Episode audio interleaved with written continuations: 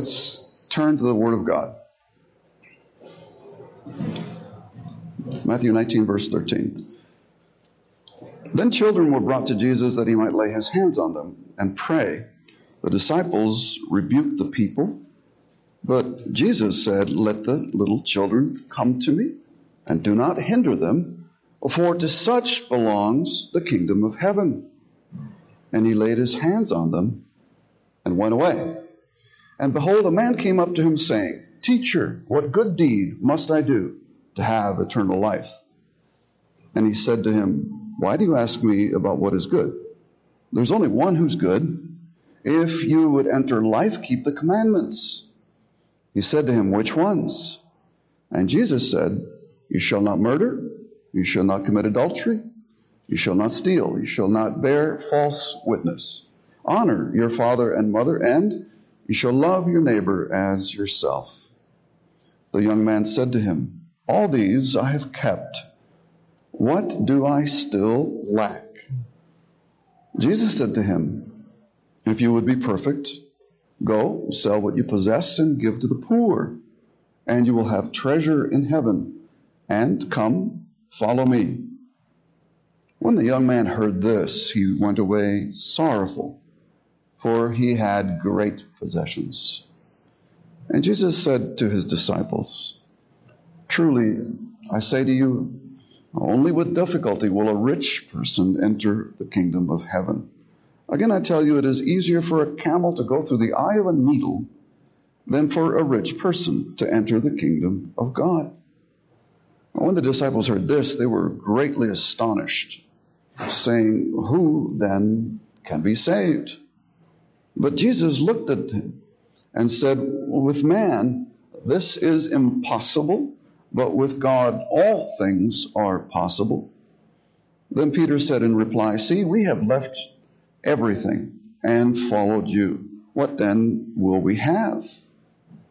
And Jesus said to them, Truly I say to you, in the new world, when the Son of Man will sit on his glorious throne, you who have followed me will also sit on twelve thrones, judging the twelve tribes of Israel. And everyone who has left houses, or brothers, or sisters, or father, or mother, or children, or lands for my name's sake will receive a hundredfold and will inherit eternal life. But many who are first will be last, and the last first. Thus far, reading God's holy, inerrant, and eternal word. All flesh is as grass, its beauty as the flower of the field. The grass withers and its flower fades. But the word of our God endures forever. This is the word that was just read to you. By God's help, it will be preached. Please be seated.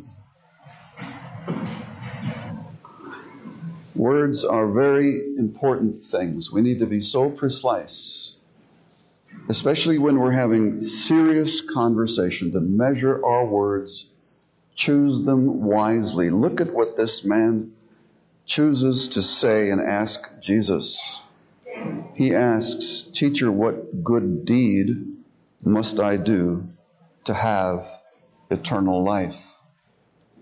You know, the, the context of this, as I mentioned, would be very important. Just before we see that the children are being brought to Jesus and being blessed, and Jesus said, These, these have a right. They, they have a part in my kingdom. That the kingdom belongs to such as these. Perhaps, perhaps this rich young ruler had heard Jesus' response and, and became enthused to approach him with his question because he surely wanted to partake of the kingdom. But what words did he use? And what was his posture? You know, in the book of Acts, we read the question put to the, the disciples, the apostles there in the Philippian jail after the Lord shook the place up with an earthquake and the, the bars of the jail were, uh, were busted open. The Philippian jailer was very much afraid because he realized that this earthquake was a sign of God's displeasure against the treatment of that city uh, of Paul and his, and his companion. And so he asked the question, What must I do to be saved? That's a different question than what must I do? And therein, my friends, lies all the difference between eternal life and the perishing. The teaching here this morning is this young, wealthy, and ardently religious persons uh, may seem to have a great favor from God in this life. They, they have their whole lives ahead of them. They can enjoy it to the full because they have the means. And they are zealous and meticulous in their expression of faith. That is to say, in their religion. And they seem to have everything going for them from God. But only poor, avowed sinners who repent and follow Jesus will enter the eternal life.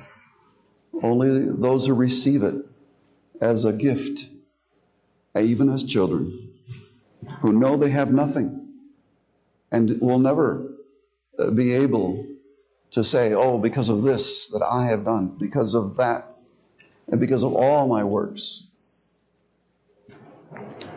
Only poor, avowed sinners who repent and follow Jesus will enter eternal life.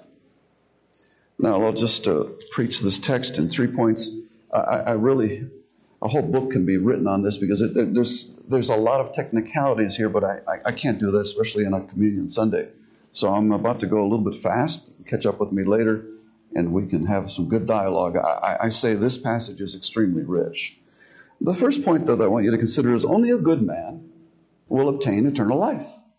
Only, only a good man will obtain eternal life because God is perfectly good. And God is light, and, and God has no communion, no friendship with darkness. The light will expel the darkness, and God will expel all sin from his kingdom, his divine and heavenly kingdom. God cannot deny himself, his holy essence requires a, a companion or a friendship with someone who is righteous. God cannot and will not compromise his own being. He will not compromise his justice, and he will not exert his mercy uh, just so that he can put up with sin and the likes of Lucifer and his angels in his heavens. And the rich young ruler knew this because God is perfectly good. And yet he calls Jesus good. All right? Only a good man will obtain eternal life. A good man, however, does only good deeds. That is to say, good deeds don't make a man good, but if a man is good, the fruit will follow of his goodness. So a good man does only good deeds. The least sin bars a person from entering life as a qualification of a covenant of works. On the basis of his works, the least sin uh, will bar a man from paradise. That's what happened with Adam and Eve. One transgression, and Adam and Eve surely died on that day, and they were expelled from paradise. No communion with God there. Good deeds are defined then by as good deeds uh, by God in His Bible. He tells us in His commandments that that which is pleasing, the good order, uh, of a man's soul, his heart.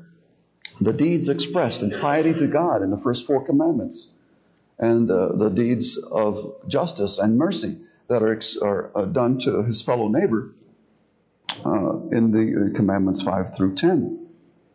Good deeds are defined by God as good, especially in all of Scripture, but especially in the moral law, which are the Ten Commandments. And it doesn't take one to be a Jew to know the moral law. However dimly all men uh, have in their, in their own makeup as to what is good and what is evil, yet there is a vestige, there's a, there's a remaining part of the teaching of God's commandments which were imprinted on, the, on, the, on man's heart at the creation because he was made upright. And the man was made, in, he was given knowledge and he was righteous with God, and he had fellowship and was had friendships with God. He had the moral law in his heart, and he was bound to keep it. He was bound to keep it in good conscience. So all men, even after the fall, have a notion of these commandments because they're, they pertain to all men universally. They're perpetual. They're moral. We call them moral because they dictate our mores, our actions, uh, what we do. That's the Greek Latin, the Latin, uh, the Latin root of moral or more. All men know that by creation. Everyone, all men know it in their conscience, says Paul in Romans 2. At times, our conscience will say, "No, I, I didn't do that wrong. That was I did not. I was not even in Houston, so I didn't. I didn't rob that bank." Your conscience is clear in that. I did not rob that bank. That was somebody else. You know when you're telling the truth. You also know when you've compromised the truth, and your conscience will, will smite you for that. And that's because the moral law is in our, everyone's heart. Not, I'm not saying about the Jew, I'm not saying about the Christian, I'm saying everyone has a stamping of some sort. And they may be, however dim, however, however, however uh, blurred the letters have become, there's still a force there. The moral law then indicates or proves a man to be righteous. But the, the, the moral law cannot and never was intended to make anyone righteous by following it. No, man was made upright with knowledge, but he cannot make himself righteous, otherwise, we wouldn't need a Savior, would we? No, it is not the law that makes a man righteous. It just declares a man, if he is consistently good, to be good. The rich young man knew this he had devoted himself to keeping God's commandments from his youth. Jesus didn't reprove him of that. He knew that that man was, was uh, being forthright with him. This rich young ruler judged himself to have kept God's law outwardly. That is to say, that he was, as far as the outward form of the law, blameless, and therefore he made a claim to be righteous. And so he had uh, it seemed he had a passport into the kingdom because that's what God requires righteousness. Indeed, he judged Jesus himself on that same basis to be good by this standard. And he was right. A lot of people wouldn't understand that Jesus was perfectly righteous and good. I, I, I don't know. Maybe there was just a swipe at some, some polite conversation because Jesus uh, corrected him here. He said, Only God is good the man knew that Jesus was a good Jew outwardly, but he didn't really understand that Jesus was the divine Son of God, veiled in human flesh, who was, was the font of all goodness. Yeah, only God is good. So Jesus uh, corrects him, he refines his thinking a little bit, opens up his thinking. But the rich young man really didn't know this. He was saying good outwardly, a good Jew, pious, blameless, and I, yeah. But Jesus wanted him and began this conversation because this man did not understand what good truly meant in the moral law. Only a good man will obtain eternal life. External conformity to God's law has never been enough. And if there's any question in your mind about how the Ten Commandments and how the law in the Old Testament was to be interpreted and understood. This passage should, should give you good light because Jesus is the teacher of Israel and he is explaining the law to Jews. And in that light, we should review the Sermon on the Mount because what Jesus is saying is outside from the, from the outward conformity of the, the letter of the law there is an inward spiritual and subjective, but also very real movement of the moral law interacting with the conscience of man, and the heart will dictate the direction of the life, whether for good or for ill. That's the Sermon on the Mount. It was, people think, well, that's just an excoriating application of the law. No, that is an explanation of what the law really means.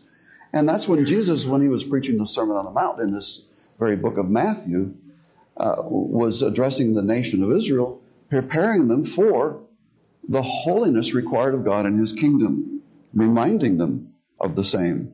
So it's good for you to review the Sermon on the Mount every once in a while, and even the Ten Commandments understood uh, in the context of the moral law and the Ten Commandments. The important thing here, uh, and the, the direction that Jesus is, is going in the conversation with this rich young ruler, is uh, to have him see and experience that he really has not considered what goodness is as the way God requires it, and that to know that he himself is not good. Now, my friends, we can accept among one, among um, ourselves an amicable, blameless conduct in an elder and say he's a good man. The scripture ascribes that to people. But you have to watch context in every way. And do we mean that a man is justified eternally and perfectly acceptable to God in every detail and every aspects of thoughts, motives, deeds, what he's done and what he has perhaps failed to do? This young ruler will be taught by Jesus to understand that there's something yet lacking.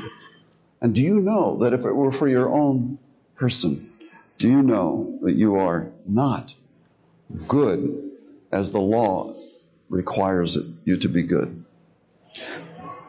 One good deed, we might say, may give sufficient evidence whether a man is good in this sense, um, but it does not justify him.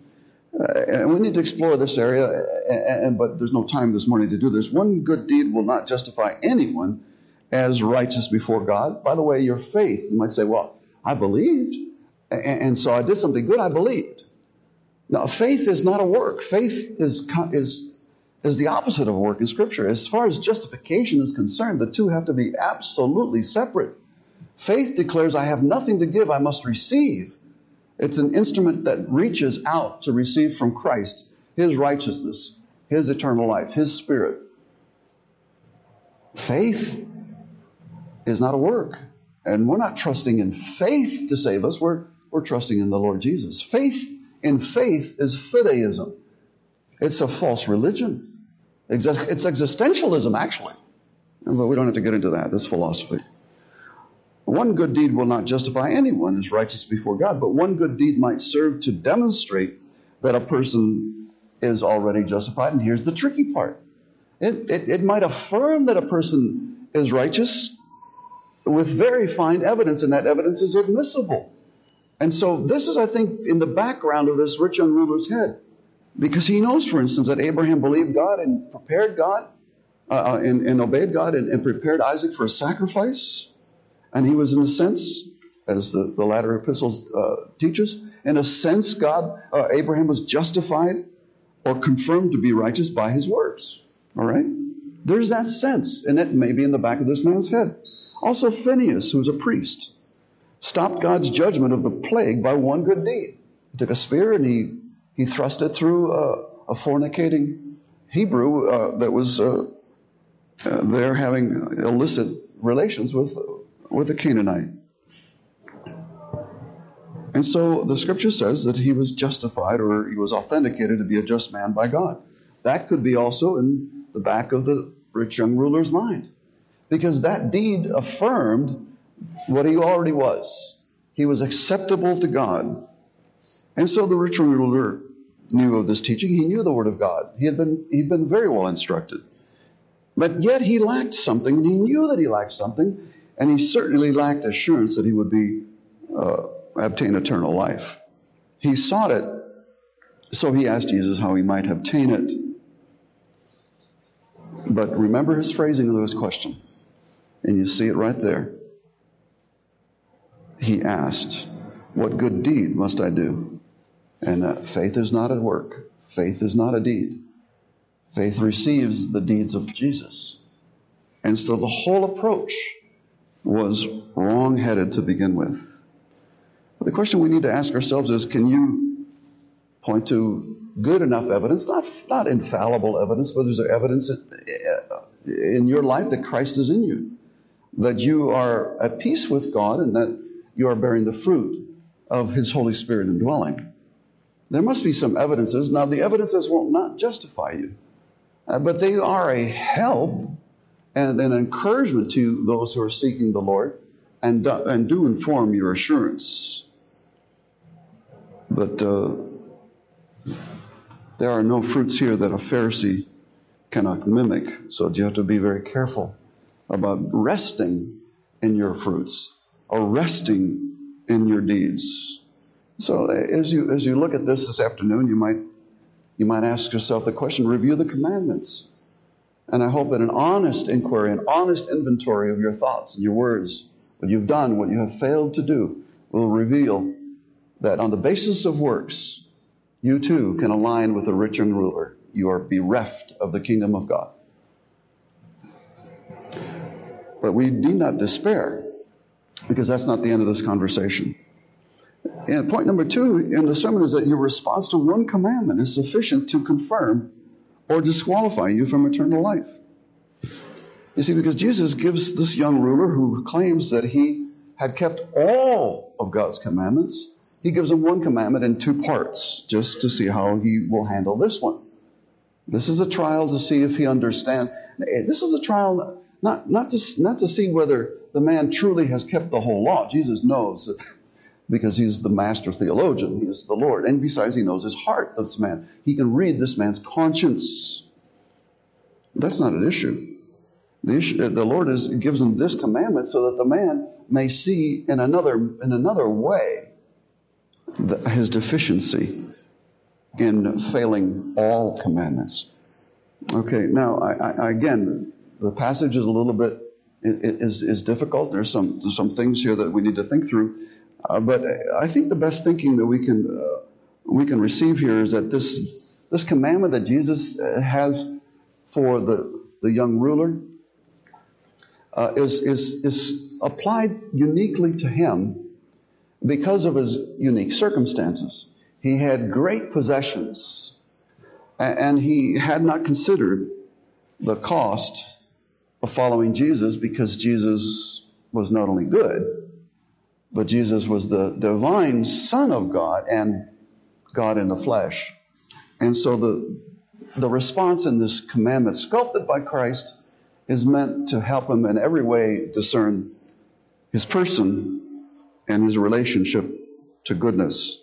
The commandment, then, in this case, to the rich young ruler is to be taken quite literally because he has to take stock in what must be done according to the phrasing of his own question. What must I, what good deed must I do? Now the commandment is to be taken literally because the covenant, the covenant that God has in place with Israel at this time is a is a, a covenant of grace under a legal administration. That is to say, the grace of the Old Testament after Abraham, but now being uh, the, the, national covenant inaugurated at Horeb, Mount Sinai, uh, where the Ten Commandments were delivered by the voice of God, by the finger of God in the stones.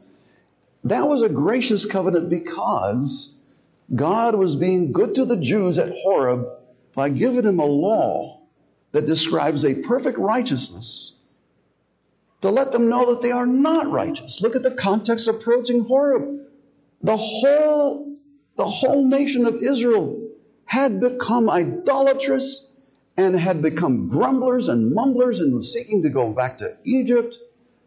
Unfaithful in every way. What they lacked, my friends, to be able to go with Moses and the elders as friends into Mount Sinai was faith.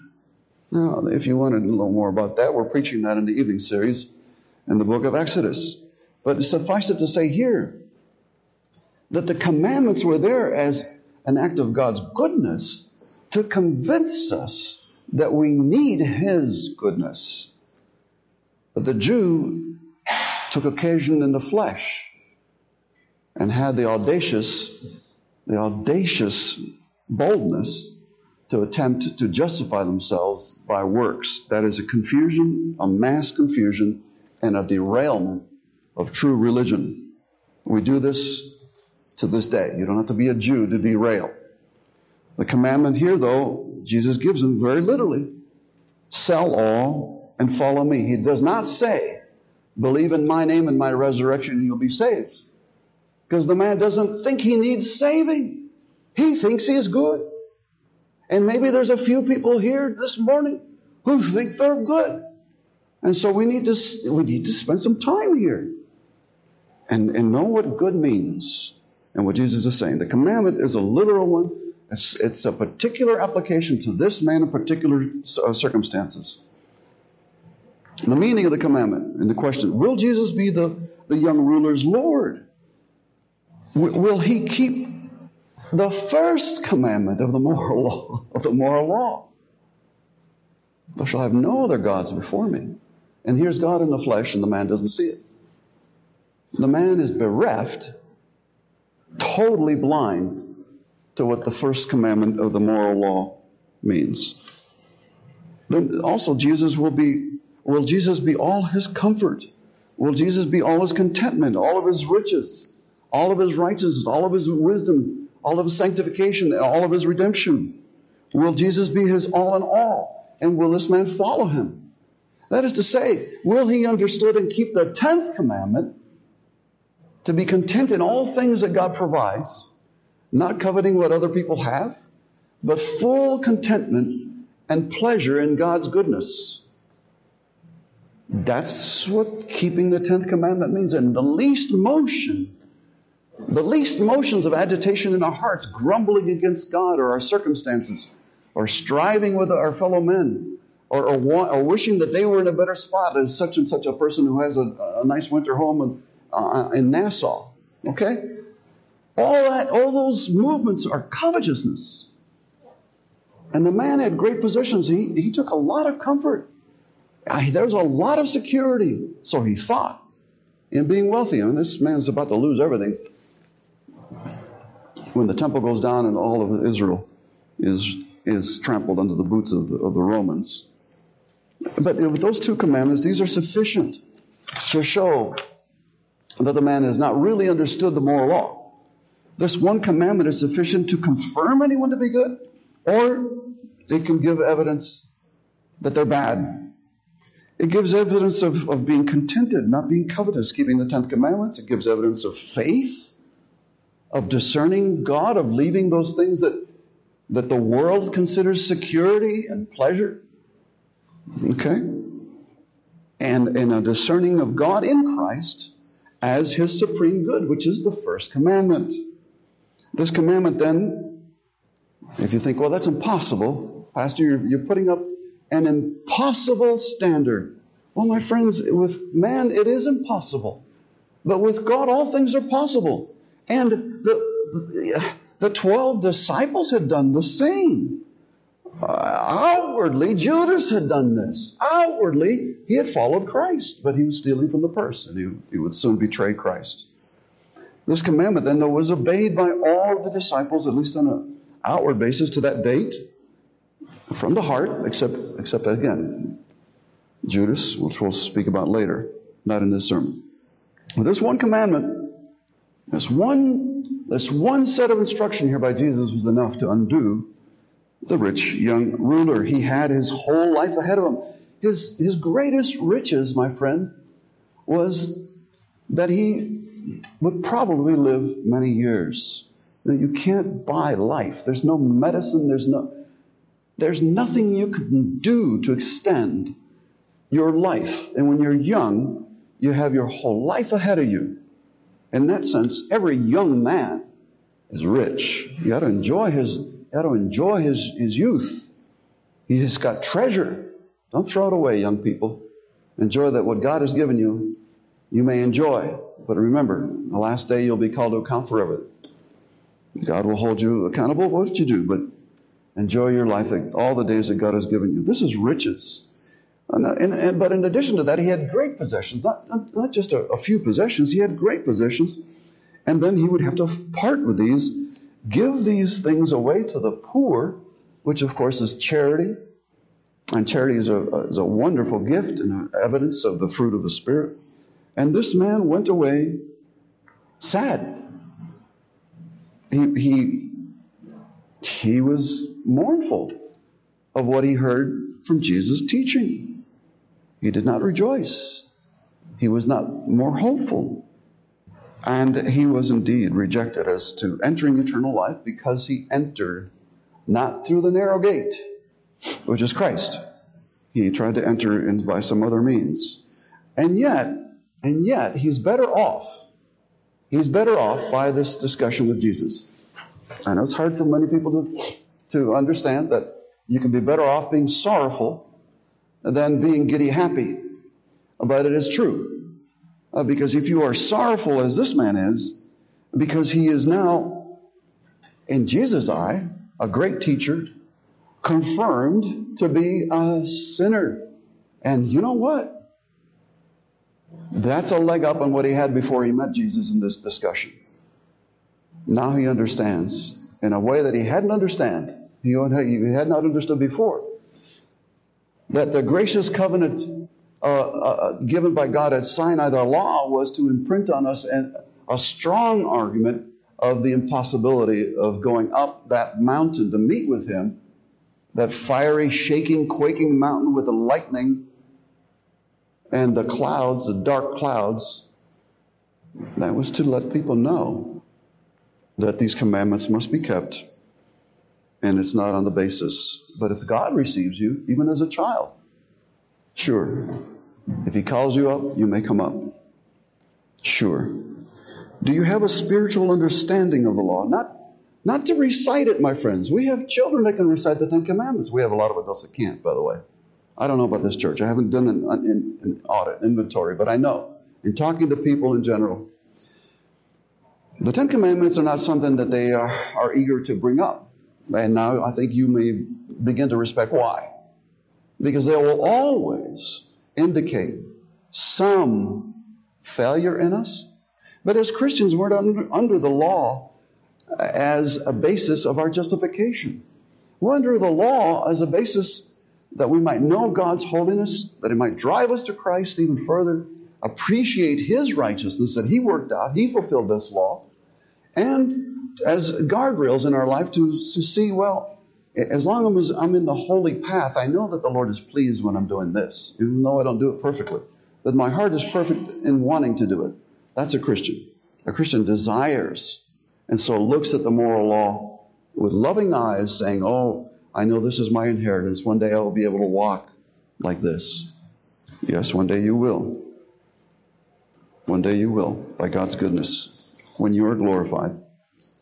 Do you have an a spiritual understanding of life so you will reject any thought of, of personal righteousness, even of having a righteousness that you can declare by the help of the Holy Spirit? Because the, the people of old had the Holy, the prophets of old had the Holy Spirit. They had faith. They, some of them had great faith. But all of them had to confess sin, and all of those sins had to be atoned nationally. So there's none righteous, none one, not one. And if we confess our sins, He's faithful and just to forgive us our sins, to cleanse us from all unrighteousness. So by cleansing, by continual cleansing, as a jar that would contaminate its water if it were not flushed continually, but by his cleansing, we are made righteous. You need to have this understanding of the law, lest you come before God in any boasting. You must reject any thought of personal righteousness before God. The last point of the sermon is that God is able to save poor, repentant sinners and bring them to eternal life. Sinners who uh, love great possessions. God can save those. Sure, it's hard. But with God, all things are possible. And He can make a, a, a very, very wealthy man repent from his love and greed. Sure. He grants him repentance. He grants him love in his heart to God. He can justify a man through faith in the Lord Jesus. Sinners who would take more comfort in carnal security than in walking by faith. Sure, he can take a man who has great confidence because he has several million in his bank account or in his retirement. He's fine. We're going to be fine. Rather, you should say, We'll be fine if the Lord wills that we'll be fine, because all is up to God. But sinners who take more comfort in carnal security than in God, He can grant them repentance. He can send them His Spirit and turn their hearts. And those disciples had pretty good, pretty, pretty, pretty good possessions. Matthew, the tax collector, probably had a good, uh, a good equity. The fishermen, they had their boats and their nets and their, their live, their life was work there. They left all. They followed the Lord Jesus at His command. It's a difficulty. It's really an impossible task. And this is what we need to understand. It's an impossible task for a camel, literally, to go through an eye of a needle. And it's impossible for a rich man of himself, literally, to go into the kingdom of heaven. It is impossible. The disciples were astonished to hear Jesus teaching. And they're acting like Arminians here, I guess, you know. They were thinking if a man is religious, and if he's wealthy and, and obviously has, obviously has the blessing of God in his life, or how else, how else would he accrue such, such wealth? God has been his friend? No. No, not necessarily. But that's what they were thinking. If a, if a zealous, religious young man who's wealthy, shown all the favors of God, if he cannot enter, who can enter? But my friends, God is able to save poor, repentant sinners and bring them into eternal life. All things are possible with God by his powerful, redeeming grace. The man is made a new creature and give, being given a new heart by grace. He's a new, he's a brand new creation. And a brand new creation is not tied to the old creation. He can do things that the previous man could not do. And that's what we are. We are born again Christians. We don't creep into the kingdom of heaven by degrees. We are imported, lock, stock, and barrel. We are changed, and we are renewed in this, in the whole man after the image of God. All things are possible with God. All who follow Jesus sincerely, believing Him, will be confirmed to enter eternal life. They, they, they're trusting Him as, as, as their leader. They love Him supremely. Jesus' disciples had already done this. By God's grace, of course. Now, again, the Gospels don't, ex- don't explain all that the epistles will later. I mean, Paul will take time in the book of Romans to explain just the mechanics of this theology here. And Ephesians will also, some of the deep mysteries going on here, but as for the Gospels, this is their outworking. The disciples had been done exactly what Jesus commanded the rich young ruler by God's grace. And so he reminds him in this passage that in the coming age they will sit on thrones judging the 12 tribes of Israel. These poor disciples will rule in a way that they, it's just unfathomable to think what their future inheritance will be like.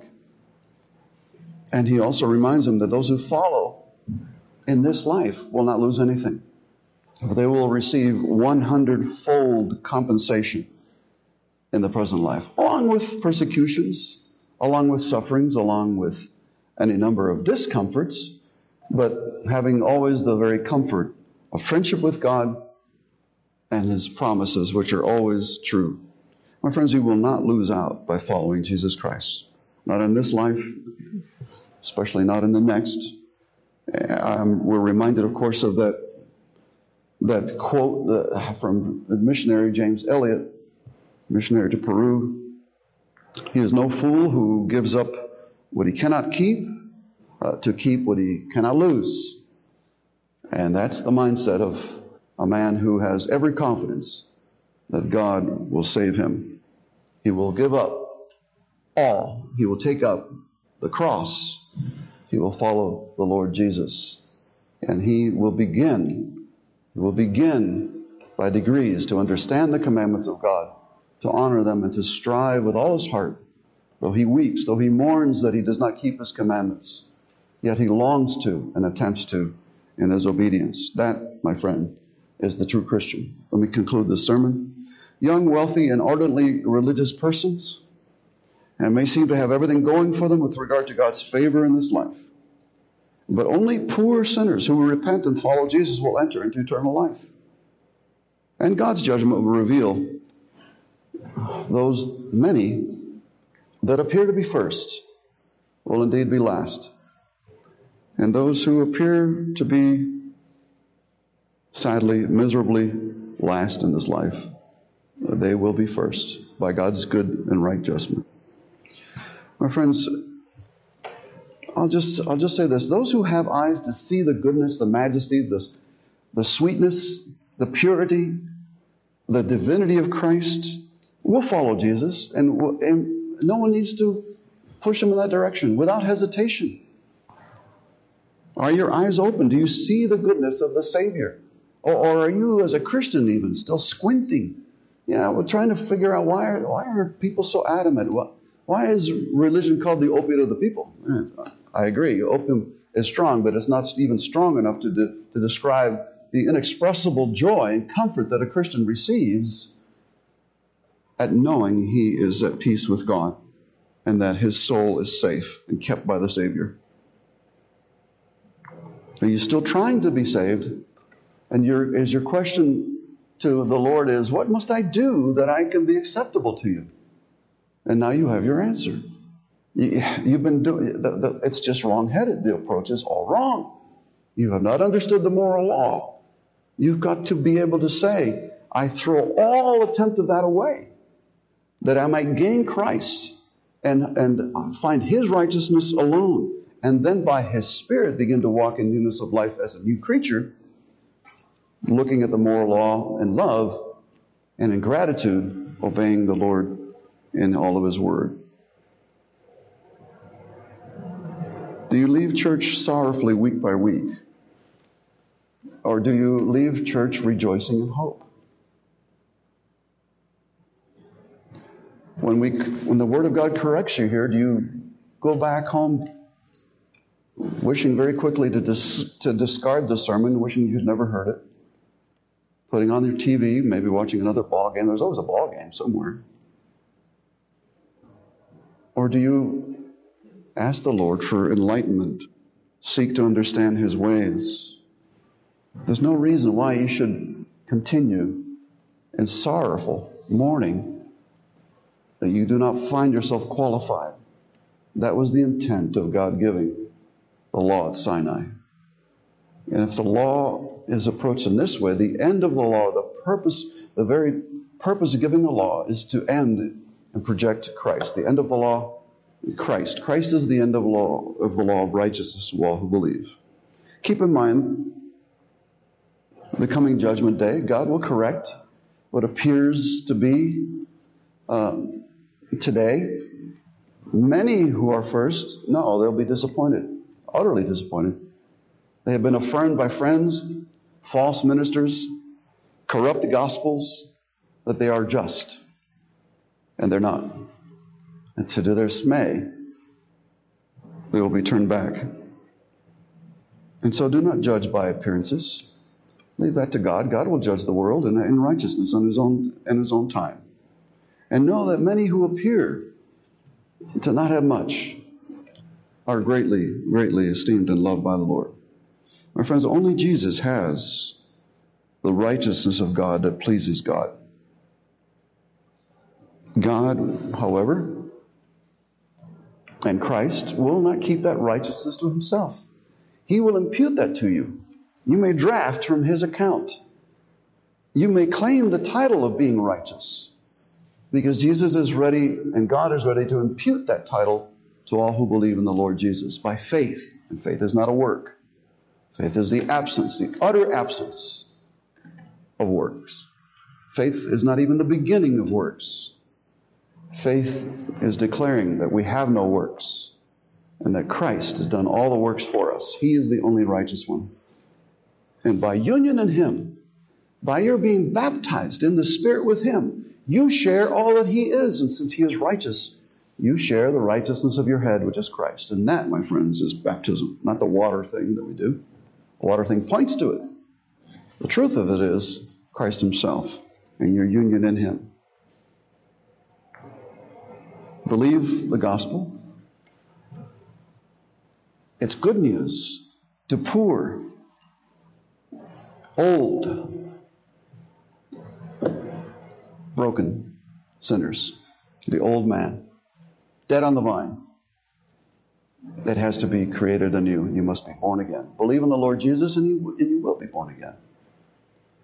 And to help remind us of that, my friends, we have here the table of friendship with God. This is a table where Christ's friends may come to him, who know him, and who are grateful that he gives up his body and his blood as a most necessary sacrifice for themselves, dying in their place and washing them in this very blood of his and granting them food, his own body, to sustain them in their wilderness journey. And those who love God truly will not grumble and argue about this, this manna, and they will not argue that they are not receiving the riches in this life that they so much deserve. But they are grateful that God gives them Jesus. And this table is an emblem of that gift. Will the elders please come first?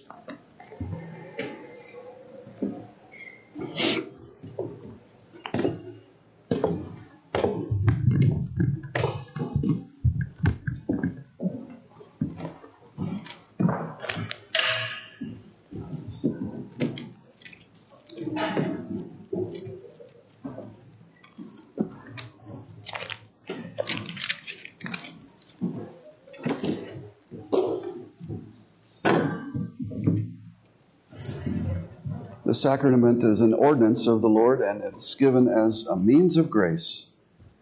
The means of grace are here to build us up in the knowledge of God and to uh, be real uh, food and real drink to us, to fortify us and strengthen us, encouragement, and encourage us in our way.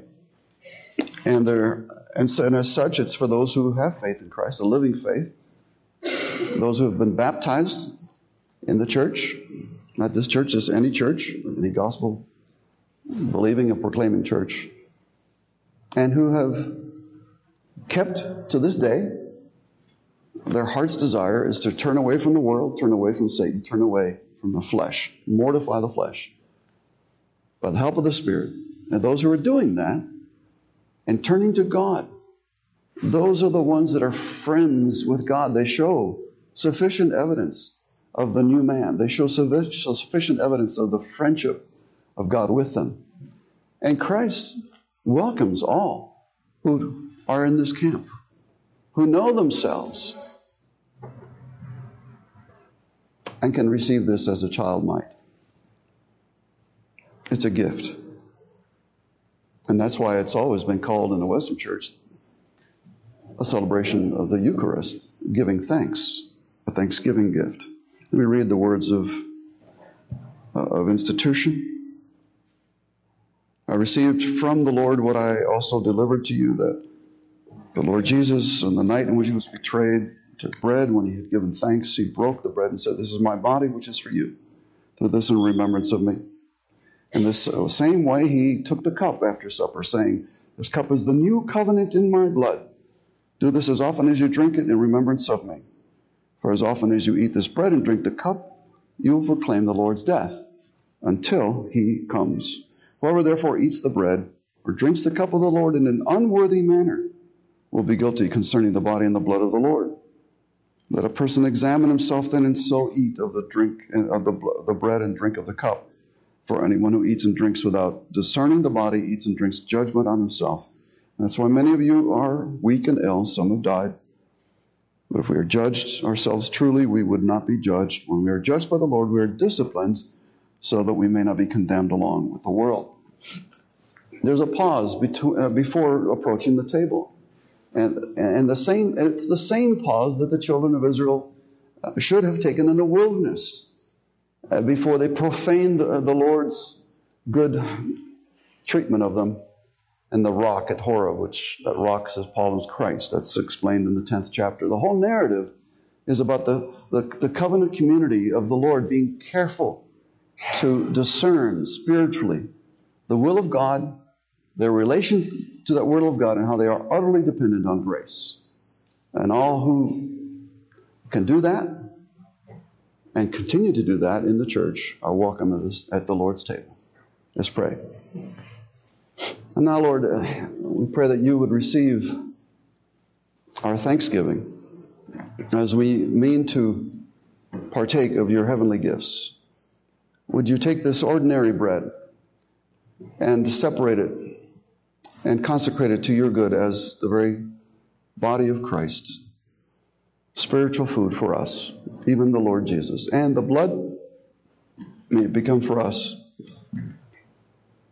great reason to rejoice because this is the blood that was shed for the remission of sins, the blood that established and sealed the new covenant, the everlasting covenant of grace in the blood of your Son. So we pray you would consecrate the wine as well. We pray all this in Jesus with thanks. Amen.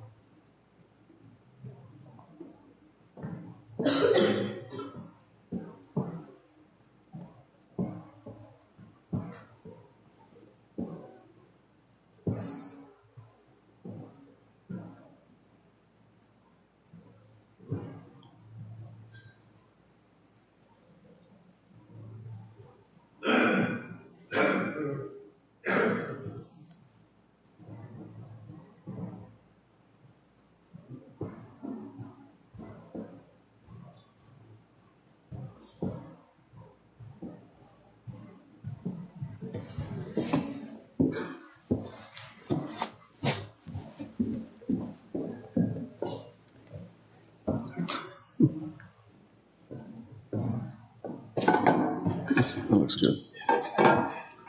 No chance there.